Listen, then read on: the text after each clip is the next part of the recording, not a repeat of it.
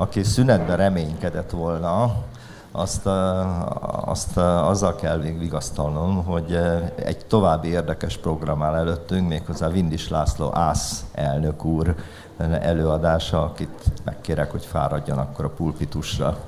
Az előadásomnak a programból láthatták azt a izgalmas címet adtam, hogy előadás. Ez egyrészt költői szabadságot teljes mértékben meghagyja, másrészt lehetővé teszi, hogy az elhangzottakra némiképp tudjak reagálni. Először az inflációval kezdeném, mert hát kiderült, hogy tényleg ez ma a kérdések kérdése. Matol Csernök úr használta talán a, az inflációs tömegkaramol vagy tömegbaleset kifejezést.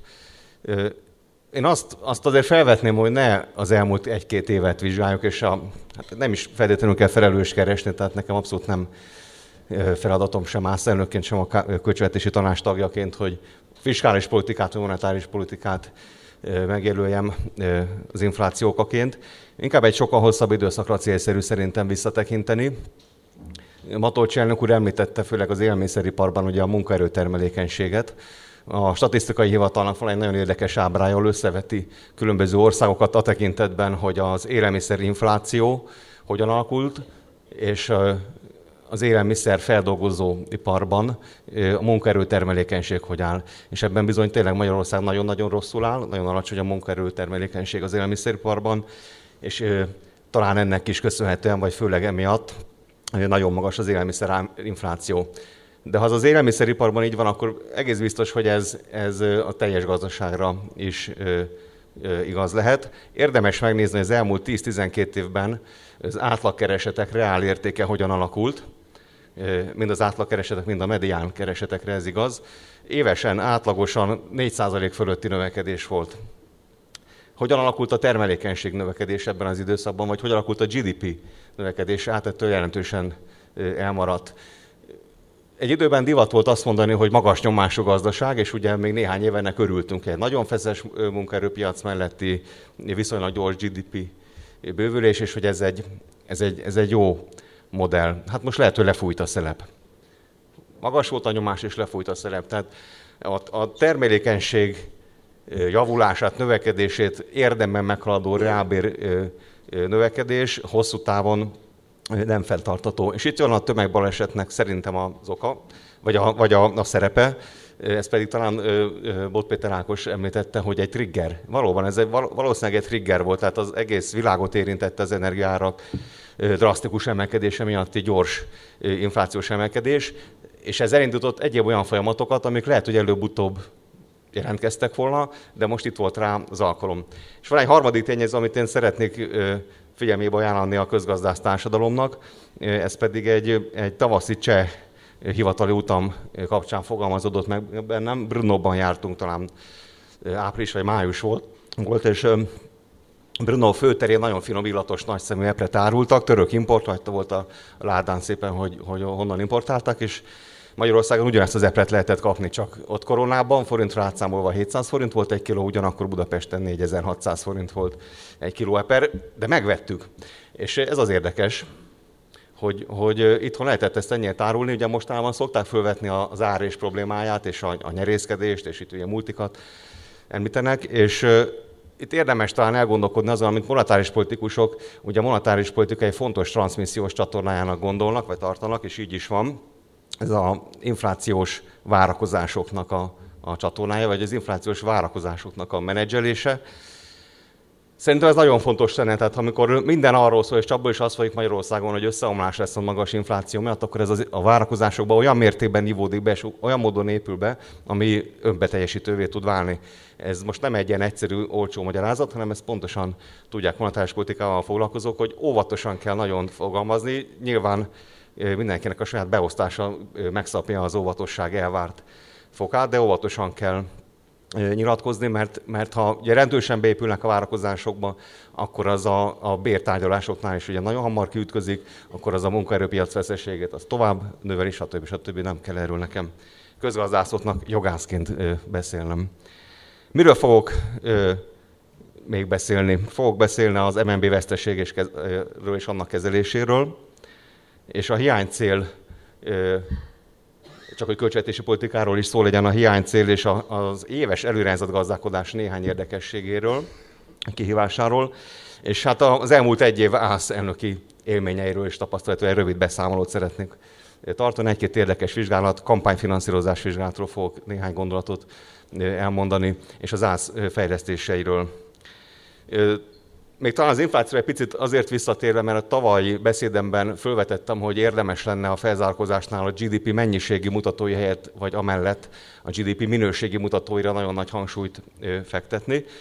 És ebben a, a, az elmúlt egy évben az ászként nem, nem sokat tudtunk előrelépni, akkor is inkább talán a közgazdász társadalom vagy a szakma felé vetettem föl ezt a kérdést, de az infláció és annak értékelése azt hiszem ezt, ezt nagyon ö, sürgetővé teszi ezt a, a kérdést. Tehát a termelékenység és a versenyképesség növelése az nem kérdés, hogy a kulcsa és a, az infláció kinövésének a legfontosabb eszköze, ha hosszú távon ki szeretnénk nőni ezt a helyzetet. De hogyan lesz vagy hogyan fogjuk a termelékenység növekedését mérni, hogyha mindig GDP-ben gondolkodunk. Ugye több kormányzati politikus részéről is elhangzott, hogy az uniós pénzeket lehet FDI-jal, működő tőkebeáramlással pótolni, és ebben van valamennyi igazság, valamennyi. Csak nagyon fontos lenne, hogy akkor ne csak nominálisan mennyiségi szempontból értékeljük a GDP-t és az FDI-nak a GDP-re való hatását, hanem minőségi szempontból gondolok itt a fenntarthatóságra, és nem csak a környezeti és zöld fenntarthatóságra, az is fontos szempont, de ebből a szempontból talán nem ez a legfontosabb, hanem arra, hogy a korlátosan rendelkezés álló véges, szűkös erőforrásokat, mint a munkaerő, mint az energia, mint a környezeti erőforrások, ezeket milyen termelő cégeknek adjuk oda, akik csak GDP termelnek, vagy GNI-t is, vagy, vagy nemzeti jólétet. A GNI sem a legjobb mutató, de már egy fokkal jobb talán, mint a, a GDP. Úgyhogy ebben az állami számvevőszék most egy komoly elemzésekbe kezdett, mert szerintünk fontos lenne, hogy a kormánynak legyen egy világos stratégiája, gazdaság stratégiája arra, hogy a működőtőke beáramlását milyen szempontok szerint támogatja. A súlyos milliárdok, százmilliárdok fordítódnak a költségvetésből ezen cégek ide telepítésére, támogatására. Nagyon fontos lenne, hogy legyen egy olyan közép- és hosszú távú stratégia, hogy milyen cégeket igen, és milyen cégeket nem, és akiket igen, azokat miért, és hogyan mérjük vissza, hogy valóban ezek a támogatások, ezek jól hasznosultak. Úgyhogy ebben is számítok a kedves közgazdász kollégák segítségére. Itt fogunk majd szervezni konferenciákat, megbeszéléseket, úgyhogy ebben, ebben kérem szépen a segítséget. MNB veszteségről miniszter úr szóba hozta, hogy a jó hírként, igen, a kormány számára ez egy jó hír, hogy, hogy folyamatban van egy törvénymódosítás, hogy nem kell, vagy nem kötelező az MNB veszteségét azonnal a kormánynak visszapótolni a jegybank mérlegébe. Ugye egy éve még az volt a szabály, hogy közvetlenül a következő évben kötelezően a, a jegyzett tőke szintjét azt ki kell pótolni a kormánynak. Ez elég rossz hír lenne, jövőre az 2000 milliárd forint azonnali költségvetési kiadást jelentene. Nem kell magyarázni, hogy ez mit jelentene. Azóta változott a jogszabály, és egy ötödöt mond, ugye az meg egy 400 milliárd körüli költségvetési kiadást jelentene. Ehhez képest valóban a felélegzés az, hogy az új törvény úgy szól, hogy akkor, ha hosszabb távon negatív a saját tőkéje a jegybanknak, akkor a kellő időben vagy a szükséges időben vissza kell a költségvetésnek ezt pótolni a jegybankba, talán eredménytartalék javára, ennek nincs jelentősége. De ez jó hír, viszont egy feladat a költségvetési tanácsnak. A törvény javaslat szerint már idén december 8-án nekünk arról döntenünk kell, vagy véleményt kell majd formálnunk, hogy a jövő évben mi a jegybank veszteségtérítésének szükséges mértéke. És ezért hozom ide ezt a témát, mert ez egy nagyon érdekes kérdés. Sokan szoktak arról írni, hogy mi a jegybanki tőkének a szerepe, és erről vannak különböző dilemmák, és a, egészen, egészen ellentétes megközelítések és álláspontok léteznek, és ezeket úgy is, mint volt monetáris tanácstag, érdeklődéssel olvastam, de azért inkább ugye a szakmai csemegéknek a, a, a része volt. Ez most egész élessé válik, mert legkésőbb december 8-án, tehát majd néhány hónap múlva nekünk hármunknak, költségvetési tanácsnak döntenünk kell arról, hogy jövőre milyen összeget kell a kormánynak egy egybank veszteségébe visszapótolnia. Tehát addigra kell, hogy legyen egy szempontrendszerünk és egy érvrendszerünk, hogy ha mondunk egy számot, akkor ez ne egy légből kapott vagy hasonlítéssel megállapított összeg legyen, hanem ez egy amennyire csak lehet tudományosan megalapozott. Ugye egy banknak miért kell tőkéje? nehéz erre válaszolni, és nincsen ugye KT álláspont, tehát abszolút csak a magám spekulatív gondolkodását hozom ide. Sokkal valószínűbb az, amit, amit Virágbarna barátom mondott nekem, hogy valószínűleg történelmi oka van, hogy a legtöbb helyen a jegybankok azok kereskedelmi bankokból alakultak és lettek jegybankok, és egyszerűen mindig szokott lenni a bankoknak tőkéje, és ezért van a jegybankoknak is tőkéje. De egy kereskedelmi banknál mi a célja a tőkének, hogy a, le, a esetleges potenciális veszteségeket fedezni tudja. Ugye saját forrásból tudja az idegen forrásokat visszafizetni. Ez a, a, a tőkének a szerepe. Egy jegybanknál erre nincs szükség, mert nem a tőkéből fedezni, nem tud egy jegybank saját pénznemében tönkre menni, ez elképzelhetetlen. Tehát ilyen értelemben semmi szüksége tőkére. Van olyan tudós, aki azt mondja, hogy azért kell visszapótolni a költségvetésnek, és azért kell szinten tartani, mert ez a jegybanki függetlenség garanciája. Van olyan tudós, aki azt mondja, hogy ez a jegybank függetlenségének a legnagyobb kockázata, hogy van egy költségvetési veszteségtérítési kötelezettség, hiszen így a monetáris politikusok gondolkodásába bejön egy költségvetési aspektus, mert majd biztos megremeg a kezük, ha kamatot kell emelni, mert akkor az a veszteséget okoznak a költségvetésnek, és ennek politikai oka is van. Ugye emlékszem még néhány éve, amikor még én is az MT-ben ültem, hogy megkaptuk ezt a kritikát, hogy ha majd olyan helyzet lesz, akkor majd nem mer emelni kamatot a jegybank, mert, mert a költségvetésre fog figyelni. Szerintem az elmúlt egy év azért bebizonyította, hogy, hogy nem remegett meg a, a jegybankkezés és ez a, ez a fajta aggodalom, ez, ez alaptalan volt. Tehát ez egy, ez egy erős, erős dilemma, hogy, hogy ez a függetlenséget növeli, csorbítja, hogy most megszűnt ez a teljesítési, vagy térítési kötelezettség, illetve ilyen, ilyen kicsit kézzelfoghatatlanná vált. El szokott hangozni olyan vélemény is, és talán, talán miniszter úr pont te mondtad a napokban, hogy majd a jegyban középtávú eredményéből lehet visszapótolni, és akkor ilyen értelemben mindenkorra mentesül a, a költségvetés ezen probléma alól. Csak szeretném, megnéztem a számokat, ugye, a kamat eredménye a jegybanknak az elmúlt tizennéhány évben csak összesen négy évben volt pozitív, és ha mind a négy év, csak a pozitív évek eredményét adom össze, akkor a 127 milliárd forint pozitív eredmény, a kamat, kamat eredményből 127 milliárd. A többi az, az a devizárfolyam változásából eredő eredmény. Az idei veszteség egy banknak az 2000 milliárd forint körül fog alakulni. Tehát ez a, ez a középtávon majd az eredményből visszapótoljuk, ez lehetetlenség. Egy lehetséges módja lenne, de arról nem szeretnék beszélni, mert olyan árfolyam spekulációkra adnak ott, ami azért veszélyes lenne. Tehát én, ezt, én azt gondolom, hogy, hogy nincs, nincs arra mód, hogy, a, hogy ez középtávon jegybank eredményből kerüljön visszatöltésre, ezt a, a költségvetésnek kell majd valamikor valamilyen formában pótolni. Nincs erre felhatalmazásom a KT-tól, meg nem is beszéltünk még erről, de magam véleményét elmondom, hogy szinte biztos, hogy jövő évi költségtérítés az nulla forint lesz. És az az, az az egyszerű helyzet, hogy most még jogászként tudok gondolkodni idén, december 8-án, vagy 8-áig, mert törvény azt mondja, hogy ha hosszabb ideig fennáll a, a, a negatív saját tőke, akkor szükséges egyáltalán erről dönteni. De aztán egy másik jogszabály előírja a kötelező döntés december 8-án, Ugye a hosszabb idő még nem áll fönt, úgyhogy most még jogérvekkel alá tudom azt támasztani, hogy miért nulla forint. Később elég érdekes lesz a helyzet, hogy költségvetési tanácsként, aki alapvetően költségvetési szempontokat ütköztet és mérlegel, fogunk majd dönteni egy monetáris politikai kérdésről. Ugye, miért monetáris politikai kérdés? Azzal, hogy a jegybank most szigorít, a más egyik kezével ugye likviditást von ki a rendszerből, a másik kezével meg rengeteg kamatot tol ki a rendszerbe, plusz likviditásként. Több ezer milliárd forint kamatot fizet ki a, a jegybank. Egyik kezével szigorít, másikkal meg mégiscsak pumpál ki pénzt a rendszerbe, és talán lehet, hogy ez volt egy elméleti megközelítés még régen, amikor kitalálták ezt a veszteségtérítési szabályt, hogy majd a fiskális impulzus csökkenti következő évben a rendszer, hiszen a fiskus, a költségvetés nem lesz képes az impulzus mértékét magasra emelni, hiszen le lesz kötve a, a, a, meg lesz kötve a keze, mert van egy magas összegű köt, ö, térítési kötelezettsége. Ez, ha, ha következő évben levő kötelező térítés lenne, akkor igaz lenne ez az elmélet. Ha már öt évre el van tolva, akkor nem igaz, mert olyan prociklikussá tud válni ez a térítés, hogy ihaj, tehát az, az, az már nem monetáris politikai és nem gazdaságpolitikai, hanem ki tudja milyen, milyen szempont.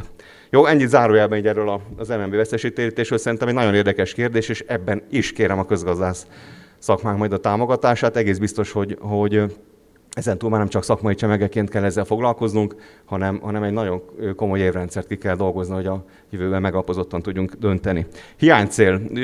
Mindenki tudja, hogy nehéz helyzetben a költségvetés, ezt a saját bőrömön is érzem, mint fejezetgazda, állami számvevőszéknek aránylag kis költségvetése van. Dologi kiadásainknak a főösszege kb. 1,2 milliárd. Jövőre a, a nominális elvonás, tehát amit majd be kell fizetnünk a költségvetésnek, az olyan másfél milliárd forint. Jó, tehát 1,2 az összes dologi kiadásunk, és 1,5 milliárd forintot fizetünk vissza. Ezt az állami számvevőszék elfogadta egyébként, és meg is fogja tenni. Ezt jó hírként mondom miniszter úrnak, hiszen látjuk a költségvetés helyzetét, és úgy tartom helyesnek, hogy az állami számvevőszék is jelentősen igazodik, és, és a maga lehetőségeivel hozzájárul a, a költségvetési stabilitáshoz. De ez felvetően nagyon érdekes kérdést, hogyha én családapaként gazdálkodok, és ugye ászelnökként én azt szoktam kérni mindenkitől, aki állami pénzekkel vagy közpénzzel gazdálkodik, hogy legalább azt a gondossági szintet azt vigye be a hivatali munkájába, hogy otthon gondoskodik. Ugye ez egy jogi fogalom, a joggazda gondossága, jó gazda gondosságát, azt a költségvetésnél is el kell várni. De ha otthon jó gazda vagyok, és tudom, hogy jövőre lesz egy, egy brutális elvonás, ugye 1,2 milliárdhoz képest 1,5 milliárd, akkor erre fölkészülök, és már idén olyan, úgy, úgy szervezem a dolgaimat, és félreteszek. Ezt az éves előrehányzat gazdálkodásban nem lehet megtenni. Ismerjük a Titanicból a jelent, jelentetet, süllyed a hajó, de játszik a zenekar. Ugye el szokott erről eszembe jutni, hogy idén van pénzem, és el is kell költenem, megtakaríthatnám, de akkor azt mindben be kell fizetni a költségvetésbe, úgyhogy inkább akkor még idén elköltjük. Megnéztem egyébként emiatt, a, hogy alakul a, a költségvetési szektor negyedévenkénti dologi kiadásának a, az aránya az éves összes kiadáshoz képest, mert volt egy olyan prekoncepcióm, hogy kicsit mindenki így gondolkodik, hogy évvégén el kell költeni a pénzét. Korábban viszonylag kiegyenlített volt olyan 2010-12-ig a negyed évek közötti lefutása a, a költségvetési kiadásoknak, ilyen 25-26 százalék volt a negyedik negyed évnek is a részesedése, most 30-32 százalék már az elmúlt sok évben. Tehát nagyon far nehéz lett. Lehet azt mondani, és valószínűleg ebben is van igazság, hogy, hogy így lehetett leszorítani a, a, a hiányt, hiszen korábban, amikor nagyjából azonos volt a lefutás, vagy homogén, akkor viszont egy sokkal magasabb hiányan futott az ország, ugyan 2000-es évekről beszélek és hogy átalakult a gazdálkodás, és mindenki egész évben nagyon takarékos, és amikor már látja, hogy, hogy bele fog férni a, a keretbe, akkor évvégén egy kicsit kienged. Ez is lehet. De azt hiszem, ez egy érdekes kutatás, hogy elemzési téma. Zászban ezzel fogunk foglalkozni. Ami szerintem megoldaná a helyzetet, az pedig nem a, a magyar költségvetési szabályozásnak a, az újragondolása, hanem annál nagyobb ívben kell gondolkodni. Itt az uniós szabályozásnak van szerintem felelőssége, és, és ott van a hiba. Nem lehet évenként elválni a gazdálkodásnak a, a, a mutatóit, vagy számon kérni. Tehát nem lehet silószerűen az egy-egy évet megítélni, mert otthon a jó gazda gondosságával gazdálkodó édesapa vagy édesanyja, vagy közösen sem így gondolkodnak. Tehát nem, nem áll meg az élet december 31-én, és indul minden nulláról január 1-én. A költségvetés pedig így gondolkodik, de azért, mert a Maastrichti kritériumoknak minden évben egyesével kell megfelelni. Mennyivel egyszerűbb lenne, ha lenne egy mozgó átlag, egy kúszó átlag, és mindig három év átlagában kellene megfelelni, akkor meg tudnám én ászként tenni, hogy idén megtakarítok 750 milliót, és jövőre is 750 milliót, és ezt már sokkal könnyebben meg tudnám tenni, mint az, hogy idén elköltöm, ami van, és majd jövőre nem tudom még hogyan, de majd valahogy másfél milliárd forintot megtakarítok. Úgyhogy még egyszer nem a magyar szabályozás hibája uniós szinten, és a közgazdászoknak ezt is újra kéne gondolni, sokkal, sokkal értelmesebb mutató számokkal kellene mérni egy költségvetés fenntarthatóságát. Ásztapasztalatokról is ígértem, hogy beszélek. Kampánypénzek. Ugye sajnos, ha az ászról olvasnak a hírekben, akkor csak a kampánypénzek rendőrzéséről olvasnak. És ez nem egy szerencsés helyzet. Vannak az Európai Unióban sőt azt hiszem ők vannak többen, ő kollégáim, ászelnökök, akik ilyen problémával nem küzdenek, és ott a, a pártok és a kampány finanszírozás vizsgálatára külön önálló testületet állítanak föl, akinek nincs is semmi más feladatköre. Egyedül ez. Mi az oka? Az, hogy aki ezzel a témával foglalkozik, az, az óvó rögtön ki lesz téve annak, hogy, hogy a függetlenséget megkérdőjelezik. Ha valahol talál valamit, akkor azért, és az egyik fél fogja, ö, ö, politikai palettának egyik fele fogja ezzel támadni, ha, nem, ha, ha meg talál valamit, akkor meg a másik fele is azért ezt fölismerve az Unióban sok helyen ezt leválasztották, hiszen fontos, hogy legyen egy olyan tekintélyes szerv, akinek, akinek a szavát azt nem lehet ilyen függetlenségi támadásokkal, vagy függetlenség elleni támadásokkal megpróbálni zárójelbe tenni. Nekem nagyon fontos, hogy önök egyrészt taktások vagyok, másrészt a közvéleménynek egy, a, a gondolkodó részét képviselik, hogy értsék, hogy mi történik itt, mert tényleg ősszel a csapból is ez fog folyni. Úgyhogy két megközelítést mondok. Az egyik egy, egy idézet, többé-kevésbé pontosan mondom el, egy, egy közös listát állító pártszövetség miniszterelnök jelöltje mondta azt, hogy volt egy központi számlánk, arról fizettük, a, a, nem volt egy MMM-es számlánk, és a központi kö, kö, kampánykiadások jó részét onnan fizettük. Egyelőre nem zárult le a vizsgálat, úgyhogy minden, amit mondok, az még levegőben van, hiszen most értékeljük a beérkezett észrevételeket, de azt kell mondanom, hogy egyelőre a vizsgálat állása szerint úgy tűnik, hogy ez a miniszterelnök jelölt igazat mondott. Úgyhogy ennél sokat többet nem fogunk megállapítani, mint az, hogy ez a mondás, ez igaz. Tehát valóban volt egy olyan, olyan számla, ami nem a pártok számlája volt, hanem a párton kívüli szervezet számlája, ahonnan a jelentős része a kampánynak finanszírozva volt. Mi az elméleti megközelítés? Mert ugye fölszokott rögtön vetődni, hogy, hogy hát rengeteg ilyen szervezet, ami nem párt, az részt vesz ilyen-olyan módon a, a kampányban. Mi a kampány fogalma? A kampány fogalma az az, hogy a választói akarat ö, alakítását célzó, ö, vagy arra alkalmas tevékenység abban az 50 napban, ami kampányidőszaknak minősül. Ez egy rendkívül tág fogalom, az összes sajtó tevékenység ide számít. Ha Pista bácsi kiplakátozza az utcáját önszorgalomban, mert annyira hisz a jó ügyben valamelyik fél plakátjaival, az is kampánytevékenységnek minősül.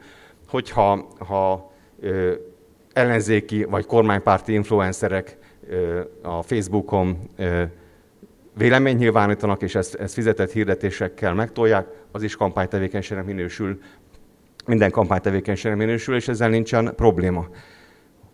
Ugyanis Magyarországon véleménynyilvánítás, sajtó és gondolatszabadság van, és ezt mindenki megteheti. Szabályok a pártok kampánytevékenységére vonatkoznak. És arra vonatkoznak, arról szólnak a szabályok, hogy párt nem fogadhat el támogatást külföldről és jogi személytől. Mikor minősül Pista bácsi vagy a valamelyik influencer tevékenysége a párt érdekében végzett tevékenységnek, amit tehát a párt támogatásként fogad el? Akkor, hogyha a kettő között van egy szoros, koordinált együttműködés. És hogyha ez megvan, mert például létrejön egy kampánytanács, amit nem én kereszteltem így el, hanem saját maguk, és ebben a kampánytanácsban közösen döntések születnek közös rendezvények megtartásáról, majd ennek a bizonyos költségeit úgy dobják szét egymás közt, hogy fillérjegyezik az egyes pártok által fizetendő összeg.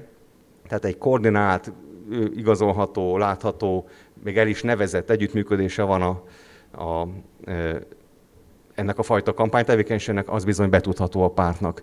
Pista bácsi tevékenysége nem lesz betudható, de ha valamelyik nagy magyar gazdasági társaság neki állnak kampányolni, és nem állami tulajdonra gondolok, az sem menne betudható, ha nem tudom igazolni ezt a, a együttműködést és koordináltságot. Ez szerintem rámutat arra is, hogy idejét múlt a, ennek a, a, tehát a pártörvény és a, a kampány szabályozása az idejét múlta. Ez 30 éve kialakult szabályok, és azóta egy proxy kampányá alakult át Magyarországon a kampány. Már nem a pártok a kampánynak a legfőbb szereplői, hanem eltolódott a pártoktól más szereplők irányába ez a tevékenység. Tehát azt gondolom, hogy, hogy érdemes majd a szabályozást újra gondolni. Ez a hátralévő időt mutatja, mert ez 10 perce 3 percet mutatott, most 6 percet mutat. Ez hogy van, Gyula? Mennyi az időm? Minusz kettő. Jó. Még a függetlenség csak egy kis érdekes sztori, és utána, sztori, és utána nagyon röviden az ászról. De ennyi időm van, Gyula, áruld el. Még 6 percem van, jó. Csak a függetlenségről, és érinti egy bankelnök urat is, és talán egy levélben ő tájékoztattam is erről. Nagyon érdekes, hogy hogy működik ez a mechanizmus ma Magyarországon, hogy hogy lehet, vagy hogy próbálják bizonyos oldalról a, a, az egyébként tekintélyes, független és valóban független állami szervek munkáját befolyásolni, vagy, vagy a függetlenséget megkérdőjelezni. Nem olyan régen az Európai Parlament elfogadott egy érdekes határozatot, azonnal felszólította a kormányt, hogy a jegybank elnök urat is, ász elnökét is, alkotmánybíróság elnökét, rengeteg állami vezetőt azonnal el kell mozdítani a helyéről, mert ezek egyik se független. Én nagyon csodálkoztam, mert nem volt előtte, egy, nem kérték be a szívimet, nem kérdezték meg, hogy mi mit csinálunk, mik az elnőzéseink. Megnéztem a részletes jelentést, amin ez a döntés alapult, hogy mi, mi az oka. Egyetlen egy oka volt. Oda is írták ők maguk, érdekes, ennyire leleplezik saját magukat. Egy Transparency International cikk 2016-ból, vagy 7-ből, lehet, hogy 7-ből. 2017-ben magyar Transparency International két vezető írt egy cikket, hogy szerintük minden állami vezető az, az elvesztette a függetlenségét, és ezt az Európai Parlament ezt késztényként kezeli most már hat éve, és mindig minden vezető ábóvó. Utána Magyarországon meg már lehet arra hivatkozni, lehet, hogy pont ez a szervezet fog arra hivatkozni, hogy lámlám már a, az EP is megmondta. Jó, ezt azért mondtam érdekességként, ezen lehet szórakozni, tulajdonképpen szórakoztató is, meg, meg nagyon világosan leleplez egy, egy olyan mechanizmust, ami szerintem egyébként nagyon káros, mert az országnak és a gazdaságnak is, és a stabil forintnak is, és az infláció letöréséhez is szükségesek ezek az intézmények, és szükséges az intézményeknek a tekintélye és a függetlensége is, akit szándékkal tudatosan egyébként különösebb ok nélkül ezt támadja, az a, az a forint stabilitását is támadja, és költségvetés stabilitását is támadja. Tehát én innen is üzenem nekik, hogy ezt, ezt lehet, hogy, hogy át kéne gondolniuk, és be kellene fejezni. Jó, hát az ÁSZ ö, ö, konkrét tevékenységére most kevesebb idő jutott, de azért nagyon gyorsan elmondom, hogy amiket tavaly előrevetítettem szervezeti változásokat, azt mind végrehajtottuk, tehát átszerveztem az ászt, és most már kompetencia alapra épülnek fel a szervezeti egységek, mert azt gondolom, hogy a polihisztorok kora lejárt, igenis ki kell választani a szakterületet, amiben igazán szakértővé tudunk válni, és a kollégák szakértővé tudnak válni és hosszabb ideig foglalkoznak ugyanazzal a területtel, és sokkal mélységi ellenőrzéseket tudnak majd így végezni. Ez pedig már rögtön a második fontos irányunk, hogy mély, mélyebbek az ellenőrzéseink, a forma helyett a tartalomra helyezzük a hangsúlyt. Remélem, hogy polgármester úr is ezt meg tudja erősíteni, mert éppen napokban zárjuk a Eger önkormányzat és, és a Gárdonyi Géza Színház vizsgálatát, és Matolcsi elnök úréknál is a, a, talán az ingatlan beruházásokat és az MNB alapítványok gazdálkodását vizsgáljuk, és, és ezek valóban mélységi vizsgálatok, és azt is remélem, hogy ők meg tudják erősíteni, hogy a támogató jelleget is érzik, mert hogy, hogy egy kifejezetten támogató és a hibák kijavítására koncentráló vizsgálatokat folytatunk és ez pedig már egy harmadik megközelítés, hogy viszont hibákat keresünk, és ezt ne vegye senki zokon. Szerintem annak nincs nagyon hozzáadott érték, hogy az ász kimegy és megállapítja, hogy minden rendben. Tehát egy auditnak nem az a célja, mint egy klasszikus auditnak, hogy egy-egy szervet úgy, úgy találomra kiválaszol, és utána úgy megmérjük, és megmondjuk, hogy mennyi a súlya, és hogy úgy általában rendben van, egy-két terület fejlesztendő. Szerintem sokkal nagyobb hozzáadott értéket képviselünk, hogyha kockázat alapon választjuk ki a témáinkat, kockázat alapon választjuk ki vizsgált intézményeket, és kockázat alapon választjuk ki már a mintatételeket is az, a vizsgált intézményeknél, és nem azért, hogy, hogy, hogy szemetek legyünk, most ilyen egyszerűen fogalmazva, és hogy kekeckedjünk, hanem azért, mert akkor tudunk segíteni. Ha, ha megállapítjuk, hogy minden rendben, azzal nem segítettünk, azzal segítünk, hogyha ha, ha föltárjuk, hogy valahol lehet tényleg jobban csinálni a dolgokat. Ehhez, hogy kockázat alapra hát tudjunk térni, rengeteg adat van, és ez akkor most már negyedik vagy ötödik pont, hogy adatalapú működésre térünk át. Próbálunk mindenhonnan minden adatot összegerebézni, egy nagy adattárházat építünk, és egy folyamatos kontroll keretében, vagy kockázatkezelést keretében mutatószámokat, csengetési rendszert építettünk rá. Ennek egy része már el is készült, vagy legalábbis már gyerekcipőben jár az önkormányzati rendszerre képített mutatószámrendszerünk és monitoring rendszerünk, de a központi költségvetési szervek tekintetében is egy ilyen megközelítésre térünk át. Ez valószínűleg annak is köszönhető, hogy hat évig a pénzügyi felügyeletet vezettem, és ahhoz képest az ász egy ilyen furcsa műfaj, hogy inkább egy ilyen állami pénzügyi felügyeletté szeretném alakítani, ami valós időben a, a tranzakciókhoz legközelebb képes véleményt alkotni arról a tranzakcióról, és nem évekkel később döglött lovat boncolunk. Tehát a döglött lovak boncolásának is van ö, ö, szerepe, meg lehet ott is sikerélményeket elérni, meg abból lehet tanulni, de, de ha igazi hozzáadott értéket szeretnénk, akkor időben legközelebb kell a, értékelnünk a tranzakciókat. Emiatt viszont bevezettünk egy új vizsgálati módot, ezek a rapid vizsgálatok, ahol kockázat alapon ö, ö, álmháztartási tételeket, legyen ez egy tranzakciós tétel, egy, ö, detektálunk, ha az kockázati kategóriába sorolódik, akkor lehet, hogy kap az érintett szerve egy telefont, hogy két napon belül küldje meg az adott tranzakciós tétel minden bizonylati hátterét, és azon keresztül, mint egy kis kulcsikon keresztül be tudunk pillantani, és egy mélység, ez már ugye ez mélység, hiszen az adott tranzakciónak egészen mikroszinten a kezelését tudjuk értékelni, és abból tudunk általános következtetéseket is, vagy hát inkább kockázatkezelésre vonatkozó megállapításokat tenni. Mondtam a, a kampány finanszírozásos vizsgálat kapcsán, sajnálom, hogy erről ír a sajtó, rengeteg nagyon izgalmas és érdekes vizsgálatunk van, a Brexit alkalmazkodási alaptól kezdve a longkorona sétányig. Egyet emelnék ki, mert ez is kicsit a új gondolkodásunkat mutatja, ez pedig a csatornafedelek vizsgálat. Ugye ez most meglepően hangzik, de, ez, de kicsit egy szimbolikus, és egy pilot vizsgálatunk volt. Értéket a pénzünkért, ez a megközelítésnek a lényege valahol tapasztaltam, hogy vadonatúj út Budapesten, teljesen új út, újra aszfaltozott, nem csak a koporétek, hanem alapozástól kezdve minden teljesen új. Az összes csatornafedél az keréknyomban van, és mindegyik 6-7 centivel van lejjebb, mint az út síkja. De biztos, hogy olyan árat fizettünk, amiben a sík van benne, hiszen a szabvány és az előírások azok a, a szintezést írják elő, és az összes adva megmértük rendesen. Úgyhogy elindult a vizsgálat, hogy kirendelte meg, kivette át, milyen, hogy zárult a műszaki ellenőrzés, vettek-e föl hibajegyet, milyen határidőt szabtak a, a kijavításra egyébként, nem szabtak. Most nem árulom el, hogy ki volt, hogy az állami vagy önkormányzati, önkormányzati, elárultam Budapesten, de nem, nem, nem szabtak határidőt, átadták és használják az autók, hogyha ebből baleset lesz, vagy félrántott kormány miatt, köszönöm szépen, lejárt az időm, ezzel arra tetszik utalni. Nem. Na úgyhogy ilyen típusú vizsgálatokat fogunk végezni, aminek sok hozzáadott értéke van, de a, talán a legnagyobb az az, hogy a, szeretném az állampolgárok azt éreznék, hogy a mindennapi bosszúságokban, amikor az állammal találkoznak, és nem azt kapják az államtól, amit várnak, akkor az állasz ezekben a helyzetekben bele tud állni, és helyettük el tud menni az önkormányzathoz, és az asztalra tud csapni, hogy ne legyen már 7 centivel lejjebb az a csatornafedél. Ha Mercedes-t fizettünk ki, akkor Mercedes kérünk, nem elégszünk meg a Trabanttal.